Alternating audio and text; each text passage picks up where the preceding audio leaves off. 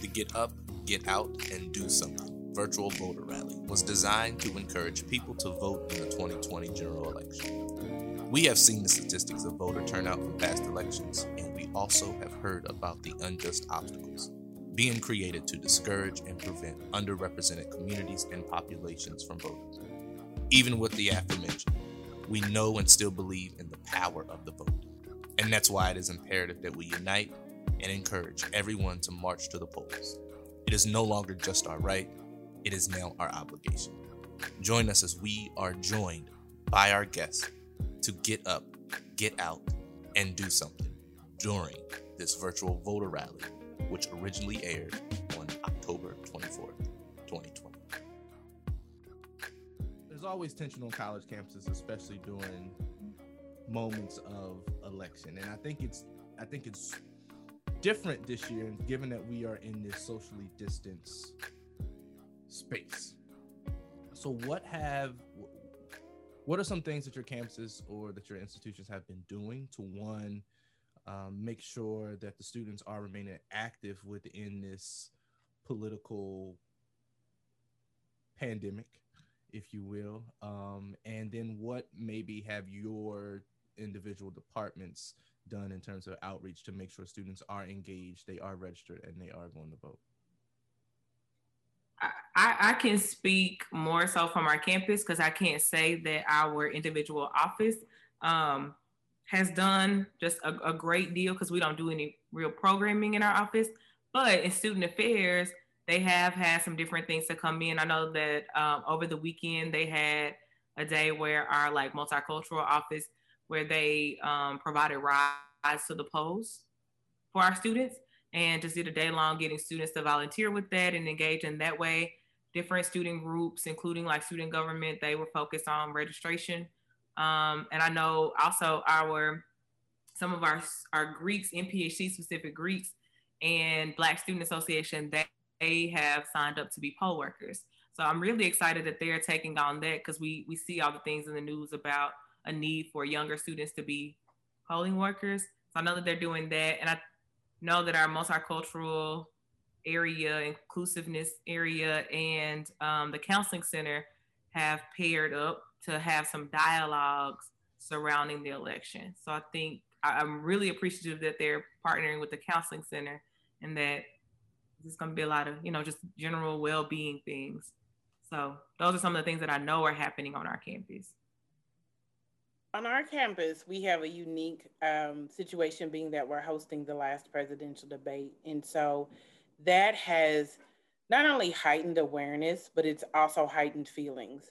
Mm-hmm. Um, SGA and other student organizations have done uh, voter registration and things of, of that nature. Um, one of my roles is that I'm also over multicultural affairs and whatnot.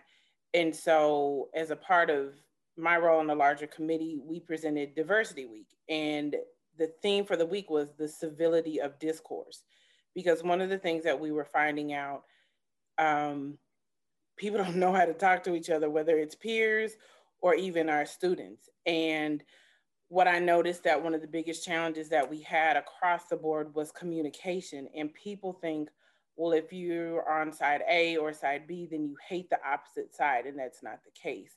People think if you have a conversation that you're trying to convert me or convince me that I'm wrong. And it's no, it, it's none of that. It's literally a conversation. Um, separating eh, ideologies and pedagogies and whatnot from, hey, that's a human. I need for you to dial it back. And having a conversation is not screaming or yelling, it is a dialogue. And yes, someone may say something that causes you to literally be completely stirred and upset. How do you navigate that? How do you not shut down? Um, it's interesting. We have students who are very vocal and on both sides. And then we have students who have totally shut down.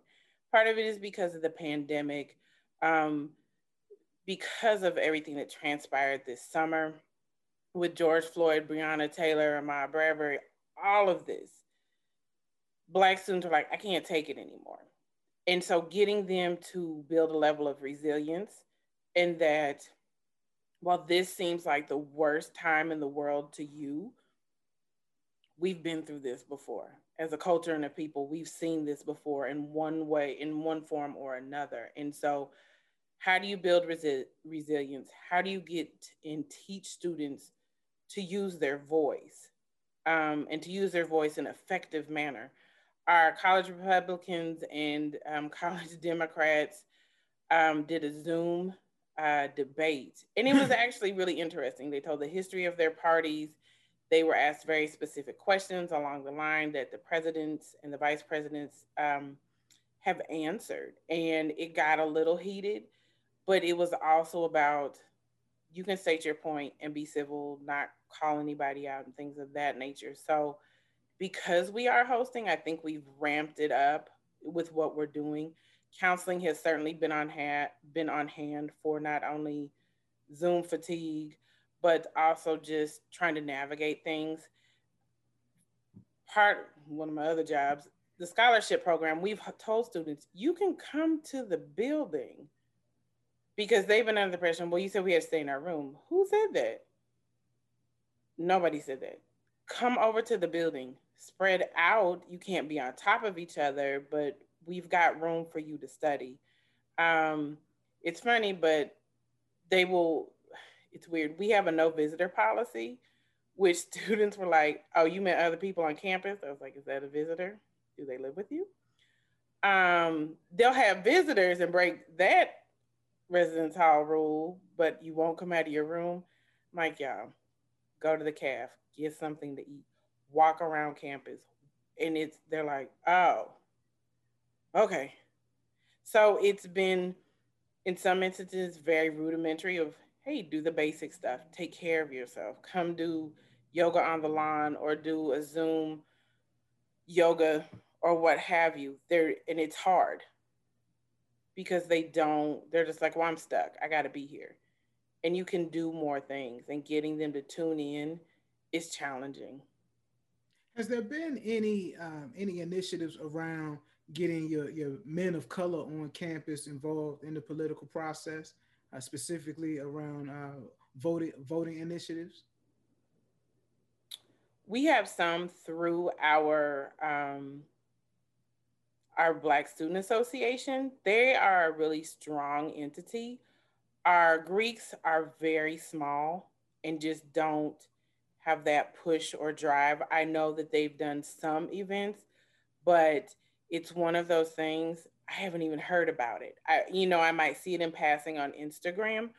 And I would say at my institution, Black men are are truly an endangered species. And I think across the board in higher ed, Black men are an endangered species for whatever reason. I mean, there, there's everything from socioeconomic status and not knowing how to navigate cultural situations, not having the support.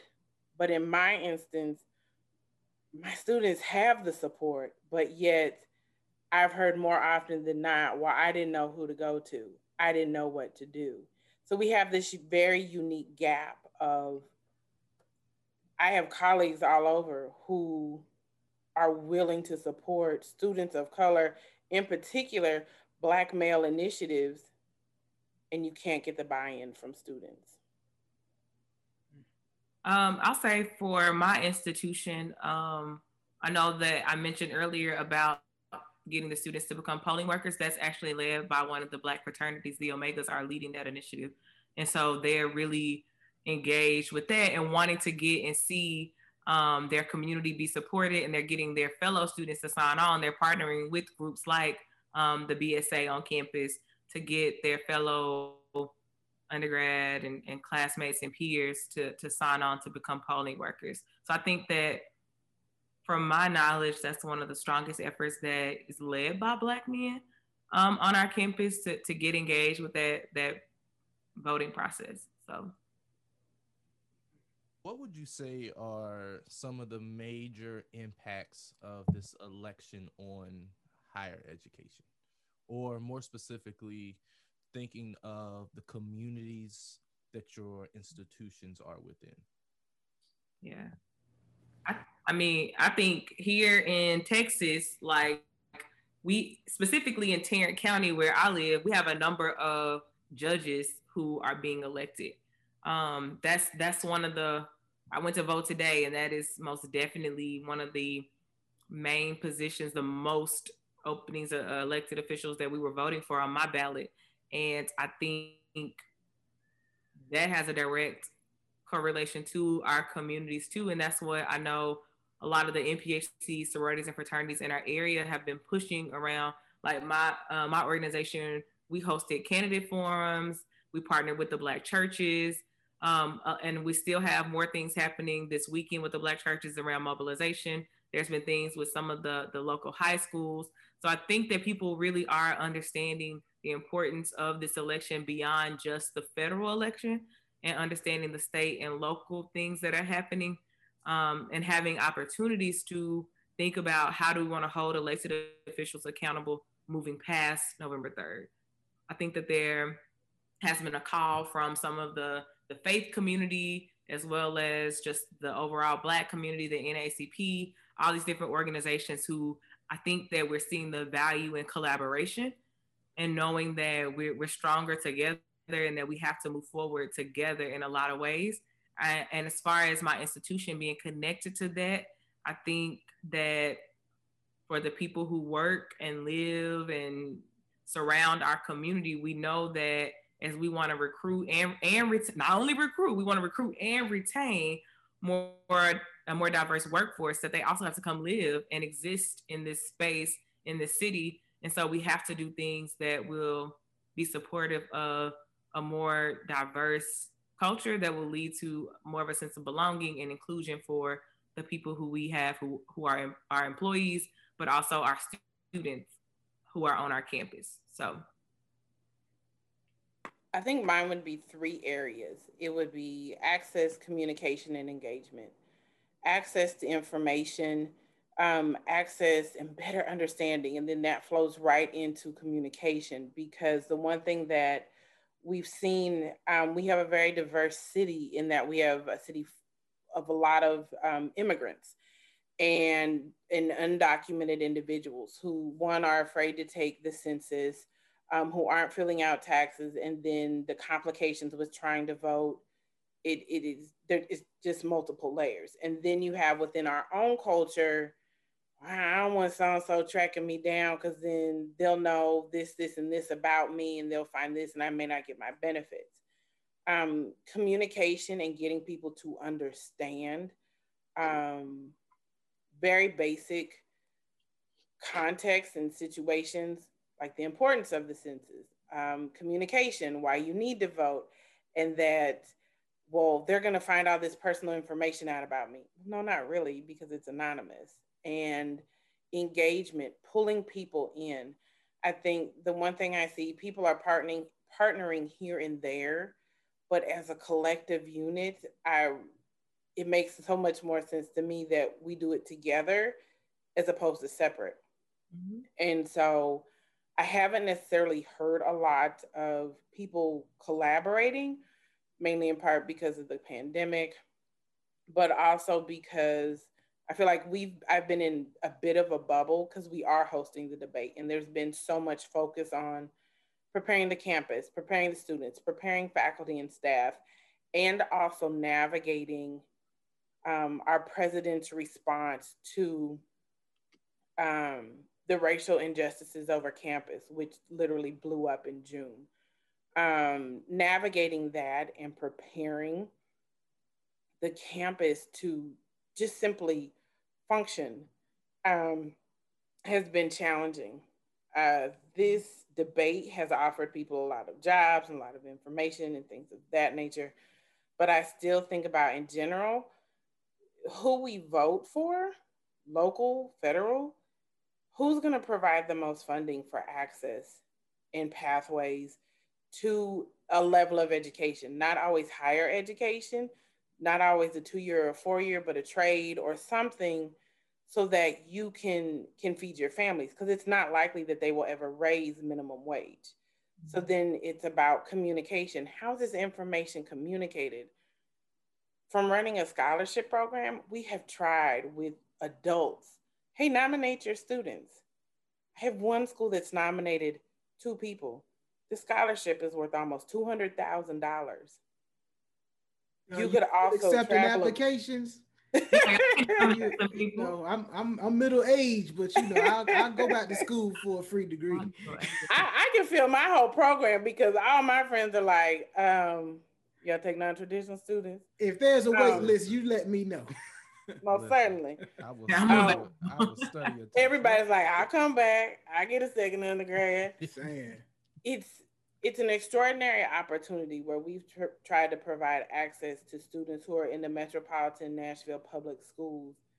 But you have students who are coming from predominantly Black and Hispanic institutions to a very predominantly white institution. There's a culture shock. And I tell them that. And when they go through homecoming, they're like, it's not like TSU. No, no, no. We have no fried, no, you will not get a fried fish sandwich. But in October, you know where to go get that fried fish sandwich. In February, when we have homecoming, we have Auntie Anne's and fresh guacamole and uh, queso at homecoming. Whole new world. But you get to put your feet in both worlds.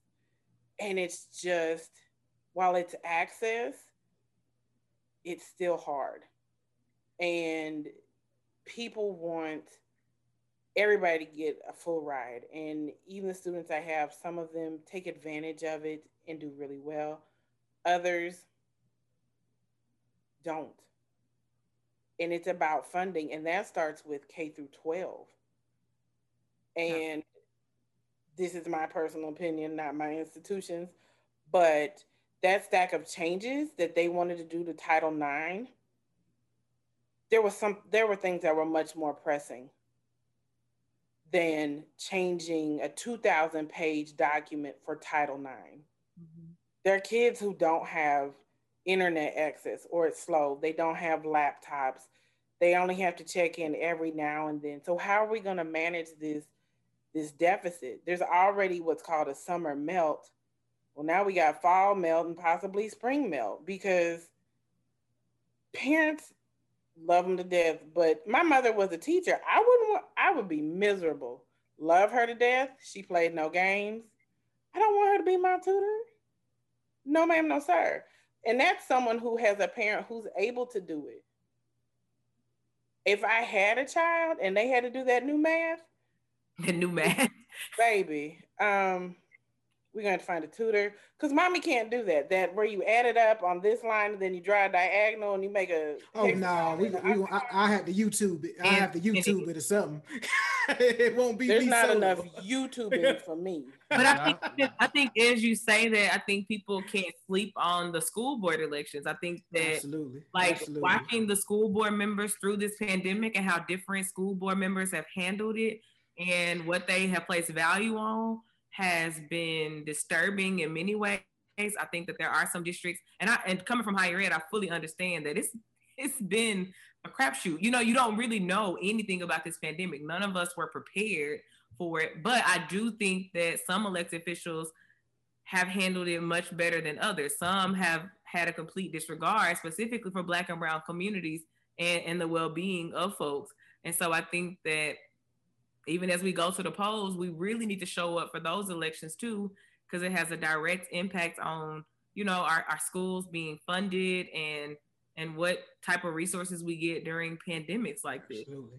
And, and to your point, Dr. Boyd, I, you know, from a higher ed perspective, if if local officials and state officials are uh, conducting themselves in a particular manner, then nine times out of ten, they have a direct line of oversight over a lot of the board of visitors and board of directors and board of trustee groups for public institutions and even some pri- private institutions that depend on a great deal of resources from state and local municipalities. So even if uh, folks don't necessarily think, well, I don't have any children in K through 12, or I'm a college student at a, a, a, a- a large state research institution, this, that doesn't apply to me. It does apply to you because those elected officials will likely have some kind of impact and influence over your curriculum, Yep. over uh, your financial aid funding, over what type of representation that you have as a student body amongst that board of trustees, board of directors, board of visitors uh, group. Even if you think about diversity education, there's a, a direct attack happening right now uh,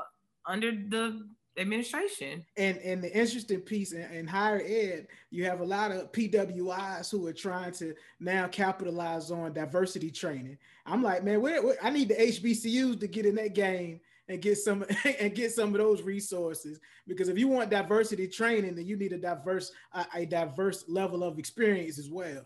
Mm-hmm. Yeah, yeah. I, well, yeah. you talked about the purse strings and at the local level and who we're voting for as our representatives in Congress and the Senate and whatnot.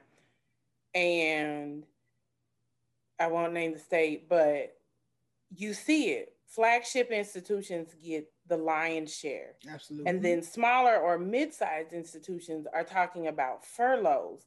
Yep. And what is challenging to me, and granted, I don't know the whole story, but if a flagship institution has a significantly strong endowment, then why would you give them continue to give them the lion's share when they can probably take some back? When you have mid-sized institutions that are trying to serve a more local and regional uh, clientele, so to speak, they have to furlough. Like this affects our livelihood. And so if you don't have higher ed, then we can't do our outreach programs to the high schools or even the community centers or the K through 12. We can't do any of that because now, because money is so tight and people have cut budgets, it's crazy, but the rich continue to attain money and those that were kind of mid-range or suffering will continue to mm, suffer because yeah. the money is not yeah. flowing and so I, I, am grateful we have a new director of schools here which is our superintendent she's hustling i mean she's really trying and she's getting it from both ways kids need to go back well kids can't because you have this large population of black and brown children who really don't need to be in school just yet and they're most susceptible to COVID. So she has to navigate that. And she's trying to maximize partnerships with our local community colleges and things like that. So it's not easy, but it's again, it's about voting those people into those spots and at the higher level, who gets money in, for state institutions. And to, I work at a point, private. Hmm? And, and, to your point, as far as who gets money, those uh, legislators that are uh, overseeing those resources likely are giving the money to the institutions that they are alums of. They're, giving the money to their alma mater. So when you say flagship institutions get the lion's share, yeah, that's because most of your state delegates, state representatives attended one of the two or three flagship schools within your state. But if you in it, like you mentioned earlier, if you think about some of the states that have border regions that are covering the system, um, and the governor is appointing people, then you you it's it's all tied Absolutely. into the overall system that we're fighting against in many ways. And I think somebody you mentioned HBCUs earlier, and a lot of them, if they're like land grant institutions and they're feeding into some of these larger state systems, the the the fund funneling of funds is just not happening the way mm-hmm. that our institutions need needed to happen. But yeah it's something. I'll say that. But I, I also, this is probably gonna have me going down a different path. But I think about like just the Department of Education and the the programs that we do have that have been working for a long time, like our trio programs, mm-hmm. um, and some of the funding that we, we need new leadership in those areas of like the Department of Ed and all that who will actually understand these things differently. Um, and probably they should be educators. I yeah, think. I think or some some kind of experience, smart. you know, like some yeah. kind of educational yeah. experience. I just believe God is going to do a new thing, like, a min- a, like a basic minimum requirement. You know what I mean? Right. No, for real. yeah. I think, but I think at the same time, I think the same thing happens in higher ed and K twelve, where we're having decisions being made, and it's not necessarily including the voices of those who will be implementing the things. Yeah. Um, and I again, I, I, think a lot of this goes back to the people that we elect to be over this. I know some of these things are far beyond, but again, if you're thinking about for some of these boards of trustees, they're also hiring and firing our, our presidents and chancellors, right? So if you're at a state school where your board is over that, it's still going back to you voting in that, that state election. So I know the private institutions, which we're both at, is you know that's different, but um, there, there's still a definite. But th- those appointed board of trustees at private institutions are appointed by presidents that have pull within that region, so it's all interconnected. yeah. We've had a huge issue, and it's funny because I'm over multicultural learning and experience. People send the questions to me, and I'm like, oh. oh yeah, that's over my pay grade. I will pass that on. But we have board of trustees who are involved with CoreCivic, which is institutionalized prisons. And the students are hot, like students and alumni are on fire.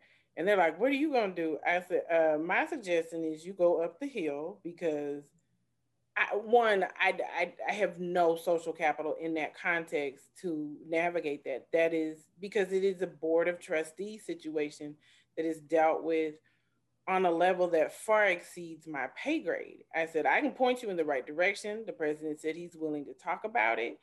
But as for me and mine, we can't do anything. All I can tell you to do is that if you don't make headway in that context of talking, what other ways can you work to create a better system or better circumstances outside of that one particular issue. I said, I don't know if you can.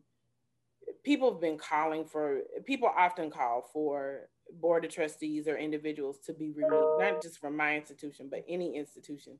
It's extremely hard to do, especially at a private institution. So, to some extent, you have to figure out where else can you put your energy and your investment because sometimes that just don't work because whatever is tied into it, mainly money and I think with that too, I think this is not like election voting, but even getting engaged with our alumni societies and holding people accountable in that way too. Because I think alums have a different level of voice and agency once you're mm-hmm. outside of the institution too. I think a lot of people come to the people who work there like, girl, what's going on? You're an alum. You know, you, you, you can ask these same questions. You don't necessarily have to ask me, but you can ask these questions of individuals um, on our campus who I just think accountability across the board, like elected officials at the institution, wherever, I think that we have to engage in, in what that looks like. Um, I think it would be, I think it's hard sometimes as people who work at an institution to, you don't always live in the same city. You don't always just look and view some, especially if you're in a college town or something, you may just feel like I'm here to work. But I think thinking beyond us just working there, because our well-being is still even if we don't like it, it's really attached to where we work too. Like if we aren't well in the workplace, it's going to impact home. So we have to figure out how to connect the two in some way to, to focus on our well-being. And I will say it's been a very tough year, specifically for black folks. Like there's there's just no way around it. And black folks in higher ed coming back after the summer of the protests, racial injustice, continual, continual watching people be murdered by the police, and you're dealing with all these different systems. And I think that even for us as employees, oftentimes we're left out of that because we're supposed to be caring for the students. And then we're broken ourselves and we, we can't really function at that rate, but we're still supposed to help care for students. It's a catch 22 if you ask me, but tired. Black people tired. tired. Absolutely. And I think it's okay too to let our institutions know. I know we've had a lot of conversations at our institution about how black folks are tired. Tired. Like, I, rem- I remember at, a, at uh, a conference that we all were at, NCORE, there was a conference, uh, there was a workshop that said, I'm effing tired. And it was taught by an older white woman who was a social worker. And it was geared towards those from marginalized populations who are mm-hmm. feeling the racial fatigue and how she said in the session, she said, and white people just don't get it. Mm. I was like, okay, okay, I'm listening, right? But right, understanding that we are just we're tired. Yeah, and but so I think that's why we should get to create spaces for ourselves. Like, uh, mm. it's a group of Black women on our campus. We have a group called Breathing Room, and it's it's really good for us because we get to come and just be as Black women. Mm. And then some of us have put a weekly meeting on our calendar where we're doing a check in with one another. Make it if you can. but it's just a space for us to connect as black women where I don't have to come in and explain why I'm like, y'all. right. It's necessary though. It is necessary. And Very necessary. But it, so, it oh, go, go ahead. ahead. No, go ahead. I was just gonna say it's been extremely hard to explain to white counterparts the level of exhaustion. So we did these listening sessions after everything blew up, and our president would not say we won't tolerate racism or bigotry. I facilitated 17 of those, 17 of the 18. And I was just like, oh God, I need my own listening session, but don't nobody want to hear me because I know where bodies lie. but it's, and then I've struggled with, there's some people we have these listening sessions and in no disrespect to them, but they're like, I feel good. I love my co-workers, and these are black people. And I was like, you're not tired? You you're not tired? You're not tired by any you don't think we have things to fix? And so I get caught up on hmm, who would be in that breathing room with me? I might be by myself. I mean, I know I wouldn't, but there's some people who I think would come in and be like, it's not that bad, John. I'm like, it is. We've had a rough summer, and it's higher ed professionals who are literally on the front lines who deal with students day in and day out that we've got to help them navigate. We have to figure out how to navigate on our own and still have our own feelings. But I can remember as a facilitator, I had colleagues who would get in these listening sessions and refuse to talk. Mm. I'm tired. So then I got to say something. I have to, you know, I have to push the narrative along.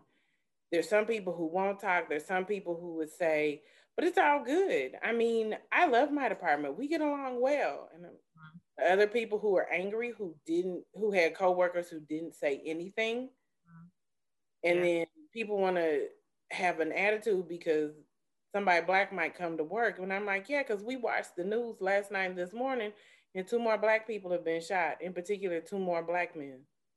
And for those of us with friends and you know significant others or siblings or cousins, I'm calling my brother and I'm like, uh, you good? I'm looking out for my cousin. Like Dylan is like six foot six and got dreads. He's super smart. He got a degree in biology. But still, don't nobody cares. A bullet doesn't know that, you know, and checking in with friends because a bullet doesn't know how many degrees you have or what kind of father you are or godfather or husband or whatever. It just doesn't matter. And to get them to understand. But I think too, I think we I think we have to give ourselves some grace to allow ourselves to feel too and to be mm-hmm. like, I so in Fort Worth, uh, Tatiana Jefferson was murdered by a Fort Worth police officer. And I was like, I literally can't do this. Like, I cannot go to work tomorrow for so many reasons. It was just like I was at my my max, and I knew that it wasn't going to be the best thing for me. And I and I still haven't figured all that out at all. Like I don't know how to give myself grace in most cases, but it's something I'm hoping I can figure out. So if y'all know, y'all let me know, because that's my hope that yeah, because I, I, it's tough. I'm just gonna say that. November third, change got to come. Yeah, you're right. Quickly. And, and I think, and, and I, in closing, right, I just want to say that November 3rd isn't the end of the battle. That is when right. we have to start fighting even harder, mm-hmm. regardless of the outcome. Like, we can't just say, oh, I did my part, I voted, now we just got to wait four years. No, after you put in the work at the poll, then we got to put in work in the streets, in the communities, in our institutions, in our churches, in our organizations. Make that go from city to city, state to state, and then soon we should see something from seed to shining seed. But until we put in the work, we won't be able to see what we desire for these United States of America.